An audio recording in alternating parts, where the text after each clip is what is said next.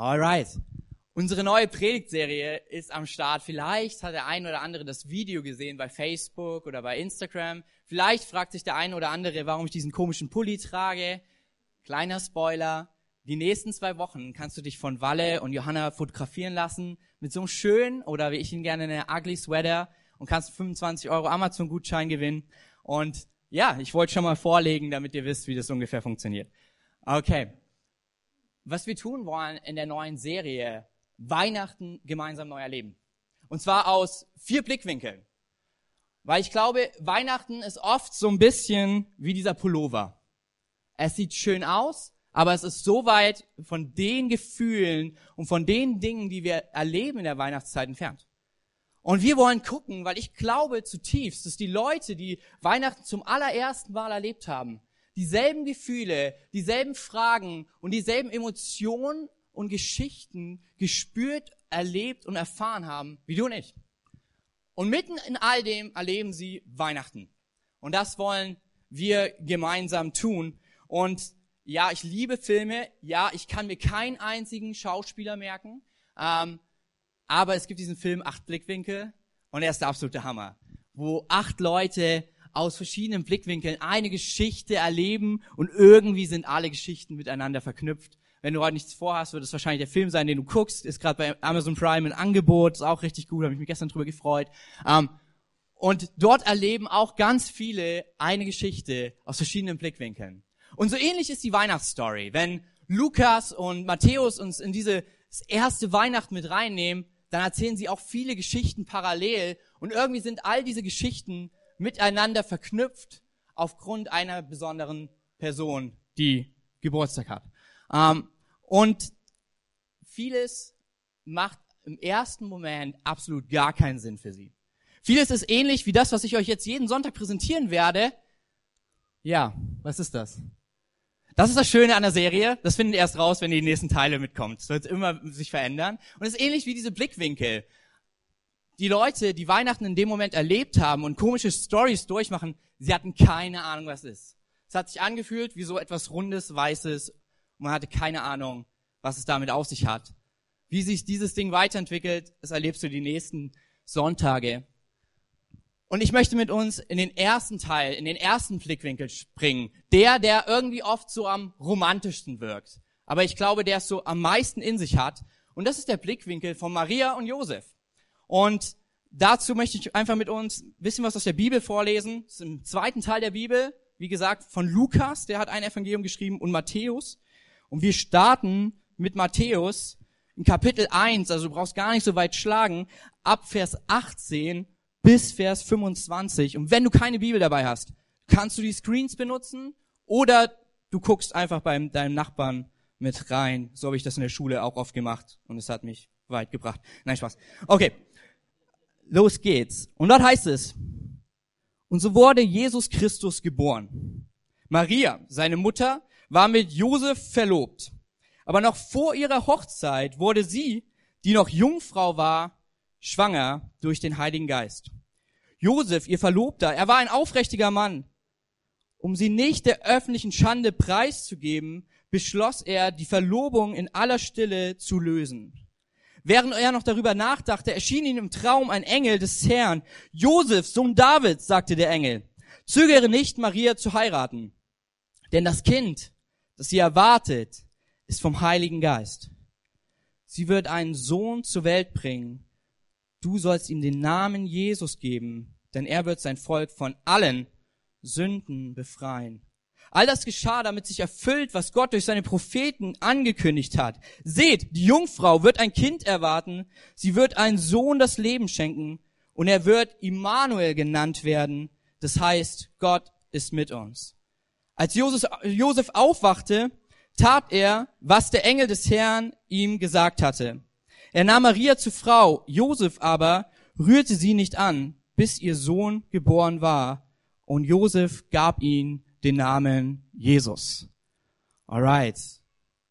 Der zweite Teil ist im Lukas. Es ist ein bisschen ähnlich wie bei Matthäus. Du musst nur ins erste Kapitel blättern und dann nochmal eins weiter, Kapitel zwei im ja, ab Vers 1 im Endeffekt. Oder wieder beim Nachbarn, wenn der so ein Bibelnerd ist, dann schlägt er das recht schnell auf. Okay. Und dort heißt es, zu jener Zeit ordnete der römische Kaiser Augustus eine Volkszählung im ganzen römischen Reich an. Dies war die erste Volkszählung. Sie wurde durchgeführt als, pass auf, ich kann es nie aussprechen, ich habe schon oft probiert, Quirinius Statthalter von Syrien war. Alle Menschen kehrten in ihre Heimatstadt zurück, um sich für die Zählung eintragen zu lassen. Weil Josef ein Nachkomme Davids war, musste er nach Bethlehem in Judäa, in die Stadt Davids reisen. Von Nazareth in Galiläa aus machte er sich auf den Weg und nahm seine Verlobte mit, die hochschwanger war. Als sie in Bethlehem waren, kam die Zeit der Geburt heran. Maria gebar ihr erstes Kind, einen Sohn. Sie wickelte ihn in den Windeln und legte ihn in eine Futterkrippe, weil es im Gasthaus keinen Platz für sie gab. Okay, viel Bibeltext, aber was hat das jetzt eigentlich mit deinem und meinem Leben zu tun? Ich glaube, der erste Punkt, den wir mitnehmen können aus dieser ganzen Geschichte, der ist in Lukas zu finden. Und nämlich, dass Gott seine Geschichte schreibt. Es ist so verrückt. Wir haben dort Lukas, der berichtet, was gerade so in der Weltgeschichte passiert. Hey, die erste Volkszählung ist unterwegs. Ein Kaiser lässt ein Edikt, eine Ordnung, ein Dogma anordnen, dass Menschen gezählt werden sollen, um die Steuer gut einzuholen. Es ist die Zeit, wo man überall hinreisen konnte. Es war die Zeit, der perfekte Moment, weil jeder irgendwie so ein bisschen altgriechisch konnte, um sich auf dem Markt zu verständigen. Es war die Zeit, wo das römische Imperium sehr wohlhabend war, aber dennoch es ziemlich zu ja, Spannung kam in der Stadt Jerusalem. Es war geprägt von so ein bisschen schlechte Laune in der Luft. Und ehrlich, das ist so ein bisschen ähnlich, wie wir heutzutage ja unser Leben erleben. Wir erleben Erfurt als eine Stadt, der es immer wieder mehr und mehr besser geht und dennoch gibt es arm und reich und dennoch gibt es Spannung in der Luft. Vor allen Dingen auch politisch. Es gibt äh, Dogmas, Dinge, die abgehalten werden und wir fragen uns eigentlich in all dem, wo ist Gott? Wenn wir so ehrlich mit unserem Herzen sind und so ehrlich sein dürfen, oft fragen wir uns, hey, wenn Gott doch zusieht, wie kann er das und dies zulassen? Aber das Verrückte, was wir erleben durch den ersten Blickwinkel ist, selbst wenn es für uns einfach aussieht wie etwas Komisches, was Kevin mit einem komischen Weihnachtspulli in die Luft hält, Gott schreibt seine Geschichte. Weil nämlich das Verrückte war, der Kaiser, der sich als Retter Roms erklärte, der Kaiser, der sich als hohe Priester seines Volkes nannte, der Kaiser, der sich selbst sagte, ich bin der Retter. Er muss Gott dienen. Das Verrückte ist nicht, ob du, es gibt gar nicht die Frage, ob du Gott dienen möchtest. Ich glaube, egal was passiert, Gott gebraucht alles. Du denkst, die Weltgeschichte schreibt sich alleine? Ich sag dir, Gott schreibt seine Geschichte in all dem. Du denkst, dein Leben ist genau wie diese Volks, Zählung oder wie ich es oft einmal in meinem Leben erlebt habe und ich deshalb einmal heimlich gucken gegangen bin, wie wenn Männer versuchen, am 24. noch ein Geschenk für ihre Frau zu kaufen. Es ist stressig, okay?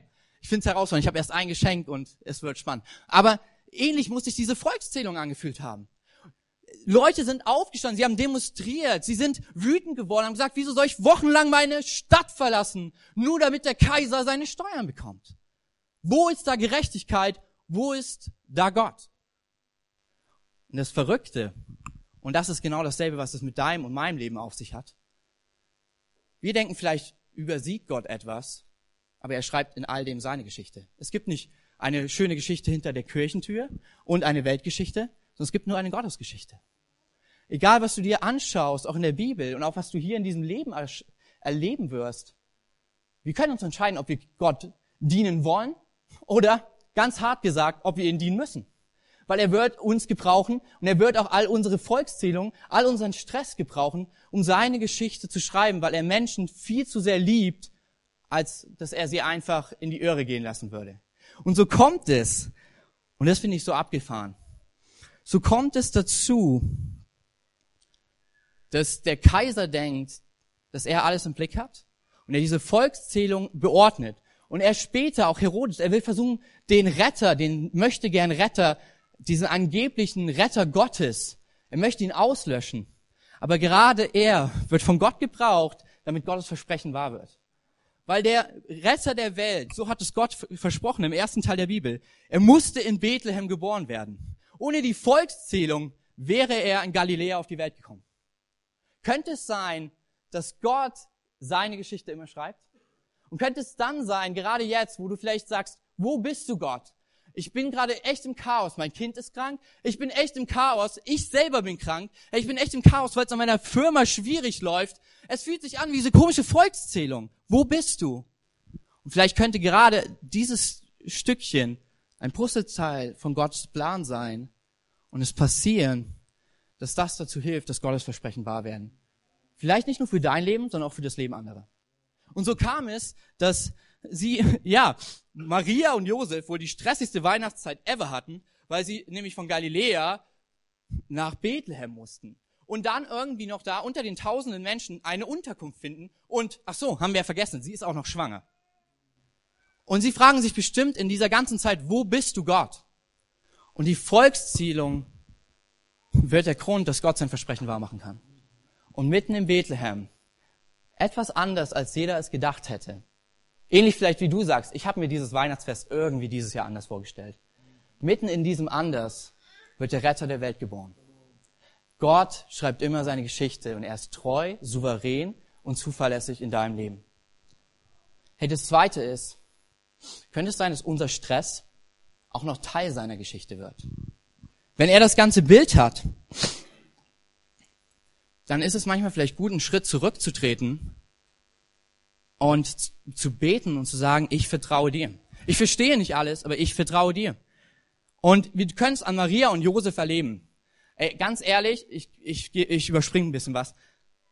Wir gehen erst zu Josef. Immer reden alle über die arme Maria, mit 14 schwanger, muss dann auch noch darüber und so. Ich finde Josef viel krasser. Wenn Katharina zu mir kommen würde und würde sagen, by the way, wir haben noch nicht geheiratet, ich habe auch nicht mit dir geschlafen, aber ich bin übrigens schwanger. Und es ist Gottes Idee. Hey, Josef ist ein richtig guter Mann. Der sagt, ich werde heimlich diesen Bund mit ihr auflösen, damit sie nicht in Verrufung kommt. Ey, ich weiß nicht, wie ich reagiert hätte. Ich hätte mir erzählt, Katharina, du willst mir sagen, dass der Heilige Geist dich schwanger gemacht hat. Auch nach jetzt, wo ich diesen blöden Zettel in der Hand habe, dass ich nach Bethlehem reisen soll. Was ist bei dir passiert? Das kann ich mir nicht vorstellen. Ey, ehrlich, ähnlich fühlen sich Situationen in unserem Leben an. Wir verlieren unseren Job. Wir haben Stress in der Family oder du wirst krank gerade dann, wenn du es absolut nicht gebrauchen kannst. Oder du erlebst, wie viel, viel schlimmer dein Kind krank wird und du sagst, ich würde alles hergeben, um ihn gesund zu machen, aber ich kann nicht. Kann es sein, dass Gott diesen Teil des Stresses nimmt und in seine Geschichte mit einbaut? Wir sehen es bei Maria und wir sehen es bei Josef. So ist Gott immer gut und wenn er übertreibt, dann relativiert er das auch, das Ganze. Ey, ohne Witz, ich glaube, Josef hätte ohne diesen Engel die ganze Nummer nicht gepackt. So erscheint ihm der Engel des Herrn und er sagt, glaub mir, es ist wirklich von, ist es mein Plan. Dieser, das, ich bin, ich komme wirklich auf die Welt. Auch erstmal diese Idee. Der Schöpfer der Welt wird Mensch als Baby in einer pupsenden Windel, um die Welt zu retten? Warum kommt er nicht mit ein paar Engeln und macht klar, ich bin Gott? Nein, er wägt den Weg, den wir oft selber durchgehen müssen, um uns zu zeigen, ich liebe dich so sehr, dass ich einer werde wie du, dass ich verstehe, was du durchmachst, um dich auch zu trösten, dann, wenn du noch nicht bei mir bist. Und er kommt auf die Welt und er macht Josef klar, vertraue mir. Und Josef nimmt dieses Abenteuer an und sagt, selbst in diesem Stress, selbst in dieser Volkszählung, selbst mit dieser schwangeren Frau, die angeblich vom Heiligen Geist schwanger ist, ich vertraue Gott und macht sich los nach Bethlehem. Ähnlich Maria. Wahrscheinlich saß sie auf dem Esel oder auf dem Kamel oder so und Josef ist gelaufen, weiß nicht. Vielleicht haben sie auch beide eins, keine Ahnung. Und wie das mit der Schwangerschaft dann auch noch funktioniert, ich will es gar nicht wissen. Aber sie kommen an in Bethlehem und ich glaube, es war so ein bisschen das Lichtblick, endlich da. Und dann ist kein Platz frei. Ey, ich weiß nicht, wie es dir geht, aber ich bin ein super ungeduldiger Mensch. Und das Schlimmste, das Allerschlimmste sind Kassen, an denen ich anstehen muss. So, ich denke mir, hoffentlich kommt Jesus heute wieder. So jedes Mal. Weißt du, das Schlimmste sind Ikea-Kassen. Dann führen sie auch noch ihre mit Expresskassen ein, wo du 15 Dinger scannen kannst und durchgehen kannst, aber keiner sich daran hält und jeder 30 Dinger immer dabei hat. Und du, dann gefühlt eineinhalb Stunden an einem freien Montag in meinem Fall dort verbringst an dieser Kasse und du denkst, warum habe ich das nur getan? Ich wollte eigentlich nur Hot Dogs und Katze hat mich schon wieder hier irgendwie hergebracht, so. So ähnlich stell mir diese Wut vor in Josef und Maria mitten in dieser stressigen Zeit, wo sie noch nicht mal etwas finden. Und eine Scheune in unserer Vorstellung ist ziemlich romantisch, wenn du sie auf dem Weihnachtsmarkt dir anschaust. Aber damals war es wahrscheinlich eine Höhle oder irgendwo auf dem Dachboden mitten zwischen den Tieren. Es war nicht so der Ort, wo du sagst, yeah, happy holiday. Hier verbringen wir mal unsere schöne Zeit in Bethlehem, während wir zur Kasse gebeten werden. Nein, das war so der schlimmste Moment und wahrscheinlich, ich, ich stelle es mir richtig vor, Maria ist auf den Esel, sie sind fast in Bethlehem und sie, die Wehen fangen an und sie sagt so, ich glaube, es kommt bald. Und Josef so, morgen ist auch noch ein Tag. Warum nicht morgen? Und sie so, nein, nein, ich glaube, heute ist es soweit. Und dann, okay, dann suchen wir halt ein bisschen schneller eine Unterkunft. Ja, und dann, hey, nee, bei uns alles voll. Hey, nee, bei uns alles voll. Nee. Okay. Hat irgendjemand eine Höhle? Bei den Tieren? Meine Frau muss ihr Kind bekommen. So, ich glaube, es ist die stressigste Zeit, die sie haben kann. Und dennoch schreibt Gott mitten in all dem seine Geschichte. Ich weiß noch, als wir hier reingekommen sind. Wir haben die ganze Zeit nach einem Ort gesucht, wo wir uns als Kirche treffen können. Ich habe mir, und viele fragen ja immer, warum sind wir im Hotel? Ist das so, das ist so fancy, dies, das? Und ich denke mir immer so, wärst du dabei gewesen? Es war schlimmer als in Ikea. Ich war in 25 anderen Locations und alle waren zu teuer oder irgendwie, irgendwas hat nicht gepasst. Ich kam hier rein, ich war frustriert, gehe zu der, zum Management, die übrigens hier der absolute Hammer sind und es klappt. Und ich freue mich, dass, es auch, dass wir endlich was gefunden haben. Ich gehe zu James und James erzählt mir, und hier kommt es, Gott baut unseren Stress ein in seine Geschichte. James hat wahrscheinlich genauso viele Büros sich angeguckt, um irgendwas hier in Erfurt zu finden. Und James sagt mir, wir sind übrigens da drüben, auf der anderen Straßenseite, neben dem Hotel. Und ich war so, wie bitte? Ich habe mich 26 Locations angeguckt und die letzte war's. Und James guckt sich tausende von Locations angefühlt. Und am Ende sind sie nebeneinander, so dass wir keinen Sprinter brauchen, so dass wir die Sachen einfach hier rübertragen können, um morgens aufzubauen. Echt Gott, glaube ich, nimmt deinen Stress und baut sie ein in seine Geschichte. Diesen, diese Woche, eins der krassesten Erlebnisse, seitdem ich irgendwie in der Kirche arbeite. Wir kriegen einen Anruf und jemand weint sehr hysterisch am Telefon. Und ich dachte mir, gut, dass wir jetzt Ellie haben, weil Ellie kann zurückrufen. So. Frauen sind da einfach ein bisschen besser. Und Eddie gleich, ja klar, mache ich. So geht ans Telefon und so weiter. Und es kommt raus, dass eine Frau und auch wieder hier. Wir durften zwei Zeitungsartikel schreiben, die in ganz Thüringen verteilt wurden. Gott schreibt seine Geschichte. Es kam auf den letzten null Response Gefühl zurück und ich dachte mir so, okay, warum haben wir das überhaupt gemacht? Und die Frau erzählt Ellie am Telefon, dass sie diese zwei Zeitungsartikel gelesen hat, dass sie sie nie weg von ihrem Telefon gerückt hat, weil sie dachte, sie hatte irgendwie das Gefühl innerlich, dass sie die mal brauchen wird. Und dann kriegt sie mit, wie ihre Kids, ja, echt ein toughes Leben hier in Erfurt haben, keinen Job finden, ähm, in herausfordernde Situationen äh, reingeraten. Und sie nimmt die, diesen Zeitungsartikel, nimmt die Nummer, ruft bei uns an und sagt, könnt ihr meinen Söhnen irgendwie helfen? Und keine Ahnung, ich hatte irgendwie die ganze Zeit so den Impuls, ich glaube, das ist eine Sache für Alex und habe gesagt, hey Alex, kannst du dich darum kümmern? Und Alex war flyern, weil wir sind ja nächste Woche im Dubliner, machen da Christmas Live Musik. Es wird der Hammer, du sollst auf jeden Fall kommen und alle deine Freunde einladen, weil es wird richtig gut. Und Guinness dort ist echt super und es gibt auch ein gutes Angebot für Bier, wenn wir dort sind. Aber okay. Und er verteilt diese Flyer fürs Dubliner. Und auf einmal sieht er den Namen von dem Sohn von der Frau, die angerufen hat. Und sagt, oh, das ist ja ein Zufall guckt nochmal genauer hin und sieht, dass er im selben Haus mit ihm wohnt. Und ich weiß nicht, wie viel Stress Alex hatte, um eine Wohnung zu finden. Und er hat sich immer wieder geärgert. Irgendwie so ganz passend ist diese Wohnung nicht.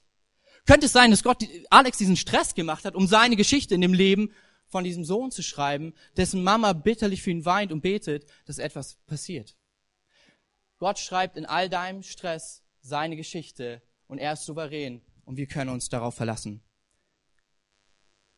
Das dritte, was wir sehen, ist, in Weihnachten, oder wie ich es einfach sagen würde, wenn wir mit Gott unterwegs sind, baut er nicht nur dich ein und sagt, es wird ein bisschen stressig für dich, ich will meine Geschichte schreiben, sondern er macht es sehr stressig für sich.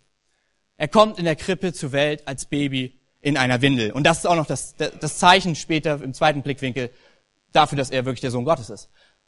Bestes Zeichen ever. So, hey, wer bist du? Woran werden wir erkennen, dass du der Sohn Gottes bist? Ich komme in Windeln und lieg in der Futterkrippe. So, okay. Uh, aber er wird selber Mensch. Er nimmt all den Stress auf sich auf. Er nimmt sogar dein, deine Schuld auf sich später. Das ist Ostern, by the way. Um, und stirbt für deine und meine Schuld, damit wir wieder mit Gott leben können. Und das Verrückte ist, der Engel sagt zu Josef, nenn ihn Jesus, was nichts anderes heißt als Gott rettet. Und das zweite ist, er sagt, und sie werden ihn auch Immanuel nennen. Weil dort, wo er ist, ist Gott mit ihm. Und mitten in der Hoffnungslosigkeit auf diesem Esel oder wer weiß, was es war, trägt Maria die Hoffnung in sich für die ganze Welt. Denn Gott war mit ihnen auf dieser Reise. Das Verrückte ist, wenn du Christ bist, sagt Gott dasselbe. Wenn du Jesus für dein Leben angenommen hast, trägst du die Hoffnung der Welt in dir. Könnte es sein, dass in all diesem Stress du zum Hoffnungsträger für Leben von anderen Menschen werden könntest? Könnte es sein, dass da, wo jetzt gerade an der Arbeit vor stressige Weihnachtszeit ist und jeder irgendwie nicht weiß, wo der Kopf ihm gerade steht, so, dass Gott dich dort reinsetzt, weil die Hoffnung der Welt in dir lebt und andere durch dich erleben können, was Gott getan hat in deinem Leben. Dass er lebendig ist und vielleicht auch gerade dein Stress und das, was Gott mit dir schreibt, zu einer Story wird, wo sie merken, Jesus ist wirklich ein Retter. Weil oft denken wir, wir brauchen keinen Retter. Wofür Jesus? Ich krieg das schon irgendwie alles selber hin. Bis uns das Leben trifft und wir merken, wir haben nicht alles in Kontrolle und wir fragen uns, wo ist jemand? Dann kommt Jesus ins Spiel. Und ich glaube, dass die Hoffnung, die in dir lebt, in diesem Moment für dein Umfeld wirst du zum Hoffnungsträger, selbst wenn du dich hoffnungslos fühlst. So ähnlich was als krasser Stress auf mich einbrach, nämlich, dass unser Auto von einem Feuerwehrwagen getroffen wurde, ein Tag übrigens vor einem Gottesdienst, ähm, Totalschaden war, kaputt gegangen ist und dann Gott noch auf die dreiste Idee kommt, zu uns zu sprechen und zu sagen, hey, das Geld, was ihr von der Versicherung bekommt, das habe ich für ein anderes Auto geplant. So, ich habe zwei, dreimal gebetet, ob wir uns nicht wirklich verhört haben oder so. Und wir geben dieses Geld weg und jetzt kommt's. Und ich glaube, das ist so wichtig. Einer meiner Nachbarn kam zu mir. Ich habe auf seinen Hamster äh, aufgepasst und er machte Scherze. Wir scherzen so immer gern miteinander und er sagt so, hey, kann jetzt mein Hamster beten oder Halleluja rufen und so. Und ich so, nee. Er so, und was ging so die Woche, wo ich nicht da war? Und dann habe ich gesagt, hey, interessante Story. Gestern ist die Feuerwagen in mein Auto gefahren. Kann dir die Straße zeigen, in der du lieber nicht parken solltest. Und er guckt mich ganz dreist an und sagt, und wie nennst du das jetzt? Nennst du das Führung? Und ich so, ich glaube, ich würde es erstmal Pech nennen. So prinzipiell. Ein paar Wochen später fahre ich mit einem schönen SUV an ihm vorbei und er ruft mir hinterher, wo hast du das Ding her? Ich weiß, was du verdienst. Und ich sag, Führung. Weil, pass auf, Jemand anders ist mit seinem Auto von Berlin nach Hause gefahren, fährt an Erfurt vorbei und hat dreimal klar das Reden Gottes, dass sie das Auto nach Erfurt gehört. Und bekommen mit, dass unser Auto kaputt gegangen ist. Gott hat zu ihnen gesprochen, noch bevor uns der Feuerwagen in unser Auto gefahren ist. Und sie schenken uns ihr Auto. Der Mann war erstmal nicht so begeistert, die Frau schon, weil sie war die, die es gehört hatte. Und das ist das Auto, mit dem wir alle Sachen hier rüber transportieren können. Und das Verrückte war, Katja und ich haben gesagt, na gut, wir haben jetzt kein Geld mehr, jetzt haben wir das auch weggegeben, lass uns gleich für ein SUV beten, damit wir alles hier rüber transportieren können. Und dann fragt der Mann, sagt so, fragt nach, für was für ein Auto die beten. Vorher schenken wir denen das nicht. Und dann fragt die Frau natürlich bei meiner Frau, so wie das immer ist, und dann sagt sie, das klingt jetzt dreist und komisch, aber wir beten gerade für ein SUV, weil wir die Sachen immer rüber transportieren müssen. Und sie erzählt das ihrem Mann und der so, Okay, gib ihnen das Auto. Äh, und mein Nachbar, als ich aus dem Auto rufe, Führung, fing an, nochmal mit mir zu reden. Und er meinte, scheinbar muss es ja wirklich einen Gott geben. Vielleicht wird dein Stress, vielleicht wird deine Hoffnungslosigkeit, ja, zur Hoffnung für andere. Und vielleicht bist du der Hoffnungsträger in all dem, weil Gott ist mit uns, Immanuel, mitten in deinem leben. Und das Wichtige ist, genau diese Geschichten. Ich sag's immer so gerne, wenn ich nicht gerade mittendrin bin, dann finde ich es immer richtig blöd, dann rufe ich James an, dann weine ich ein bisschen rum, James ist immer echt lieb zu mir. So, ich denke mir immer so, warum hörst du das an? Und dann sagt er mir, komm, lass uns doch mal beten. Und ich denke mir so, das löst jetzt auch nichts. Ähm, und ich glaube, jedes Wunder beginnt immer mit einer Not. Ohne Not kein Wunder. Wir wollen immer das Wunder, aber wir wollen nicht die Not. Also ich zumindest. Weiß nicht, wenn du anders bist, verstehe ich nicht warum. Aber es beginnt bei der Not und es wird zum Wunder. Eine Frau, die vom, von, eine Jungfrau, die vom Heiligen Geist schwanger wird, Retter der Welt und so weiter. So, schwierige Situation für Josef. Das Wichtige ist, dass wir anfangen, all diese Dinge, die Gott tut in unserem Leben, in unserem Herzen zu bewahren. Und so heißt es in Lukas, in Vers 19, nach all dem, das passiert ist, andere Leute durch dieses Ereignis, durch ihren Stress, Gott kennenlernten, Christen wurden, Gott in ihrem Leben, Immanuel hineinkam, steht ein kleiner Nebensatz, der so wichtig ist. Und da heißt es, Maria aber bewahrte all diese Dinge in ihrem Herzen und dachte oft darüber nach. Ich glaube, dass wir diese Geschichte haben dass Lukas, der Arzt, sie schreiben kann, ist, weil Maria sie ihm erzählt hat. Und ich denke, wenn wir diese Geschichten, wo Gott aus unserem Stress seine Geschichte schreibt, nicht in unserem Herzen aufbewahren, wird es schwierig, dass wir sie anderen weitererzählen. Deshalb, hey, nimm dir einfach mal eine Liste, ein Stift Papier oder ein MacBook, wenn du deine Handschrift auch nicht ertragen kannst, so wie ich, ähm, und schreib einfach mal alles auf, wo du Gott erlebt hast.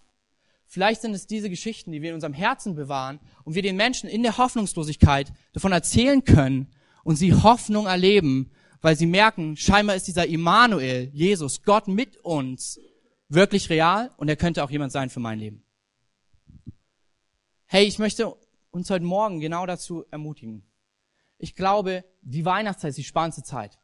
Wir als Christen haben was zu erzählen, weil es ist der Feiertag, dass Jesus auf die Welt kam um die Welt wieder mit Gott zu versöhnen, was dann an Ostern passiert. Und ich glaube, an Weihnachten und Ostern sind wir manchmal stiller, ja wirklich still wie Lämmer vor der Schlachtung. Und ich glaube, das schweigende Lämmer, es hat jetzt ein Ende so. Ich glaube, wir dürfen erzählen, was Gott in unserem Leben getan hat. Ich glaube, wir dürfen das erzählen, wo wir gesagt haben, ich bewahre es in meinem Herzen und ich habe viel darüber nachgedacht, dass Gott den Stress nimmt und mit meinem Stress seine Geschichte schreibt. Lass uns davon erzählen, wenn Leute fragen. Nicht überstulpen, nicht komisch werden, aber davon erzählen, weil vielleicht kann dieser Immanuel die Wende und der Wendepunkt im Leben deiner Nachbarn, Arbeitskollegen, Freunde und Familie werden. Ich möchte uns jetzt einfach gemeinsam einladen. Vielleicht bist du auch hier und hast noch gar nicht diese Beziehung mit Gott. Vielleicht bist du der, der sich fragt, wofür brauche ich einen Retter bitte? Ich möchte dich ermutigen, an die Punkte zu erinnern, wo du gesagt hast, hier kann ich nicht mehr. Und da sagt Jesus, ich mache aus deinem Punkt einen Doppelpunkt und schreibe hin, Gott ist mit dir. Ich glaube, Kirche ist der Ort, wo wir Gott begegnen können. Genauso wie in der Krippe mitten im Stall aber es braucht unsere Entscheidung, so wie Maria und Josef sich entschieden, auf diese Reise zu gehen, so wie die anderen Personen, von denen wir in den nächsten Blickwinkeln hören, sich entschieden, das zu prüfen, was Gott versprochen hatte. Und ich möchte uns alle heute Morgen einfach ermutigen, wenn du hier bist und du hast diese Beziehung mit Gott noch nicht, bei dir steht nicht Doppelpunkt, Gott ist mit mir, sondern Punkt, ich versuch's allein. Dann möchte ich ermutigen, vielleicht ist die Weihnachtszeit der Ort und der Anfang, wo Gott seine Geschichte mit dir schreibt. Lass uns einfach gemeinsam mal kurz unsere Augen schließen. Und keiner schaut nach rechts oder links. das ist ein persönlicher Moment. Es ist so ähnlich wie, wo Josef den Engel spürt. Wo Josef erlebt, dass Gott zu ihm sagt, nein, es gibt diesen Retter wirklich für dein Leben. Nein, dieser Retter schreibt in dem Stress, den du gerade hast, die Welt, die Geschichte, die Rettung der Welt. Und das Einzige, was das braucht, ist, dass wir es annehmen und ähnlich wie Josef es tat, er machte sich auf nach Bethlehem. Und heute ist der Moment, wo du dich in einem Gebet aufmachen kannst zu Gott selbst, zu Jesus. Der, der sagt, ich möchte dein Retter werden. Ich werde von drei runterzählen. Und wenn du diese Entscheidung noch nicht in deinem Leben getroffen hast, dann heb einfach deine Hand, damit ich weiß, mit wem wir gemeinsam nach dem Gottesdienst beten dürfen. Drei. Hey, Gott liebt dich. Zwei. Jesus ist dir näher, als du denkst. Er ist Immanuel, Gott mit dir. Eins, heb deine Hand, wenn du deine Geschichte mit ihm anfangen möchtest zu schreiben.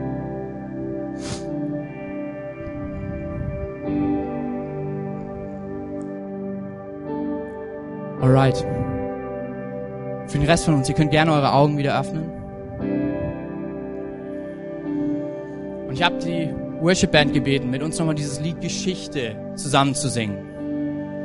Und lass uns in dem Song, lass uns alle gemeinsam, lass uns mal aufstehen. Danke euch. Lass uns diesen Song singen. Mit dem waghaften Josef versprechen vielleicht. Das reicht schon bei Gott. Er braucht nicht irgendwelche Helden, sondern er nimmt normale Menschen, um mit ihnen Geschichte zu schreiben. Lass uns ihm zusingen ich schreibe mit dir Geschichte. Und ich möchte dich einfach ermutigen, wenn du heute heimgehst, nimm dir dein MacBook, nimm dir etwas zu schreiben, wenn du eine schöne Handschrift hast. Oder auch wenn dir es egal ist, wie du schreibst und du trotzdem wenigstens du es erkennen kannst. Und schreib auf, was Gott in deinem Leben getan hat. Wo aus Nöten Wunder geworden sind. Weil er Immanuel ist für dein Leben. Lass uns den Song zusammen singen.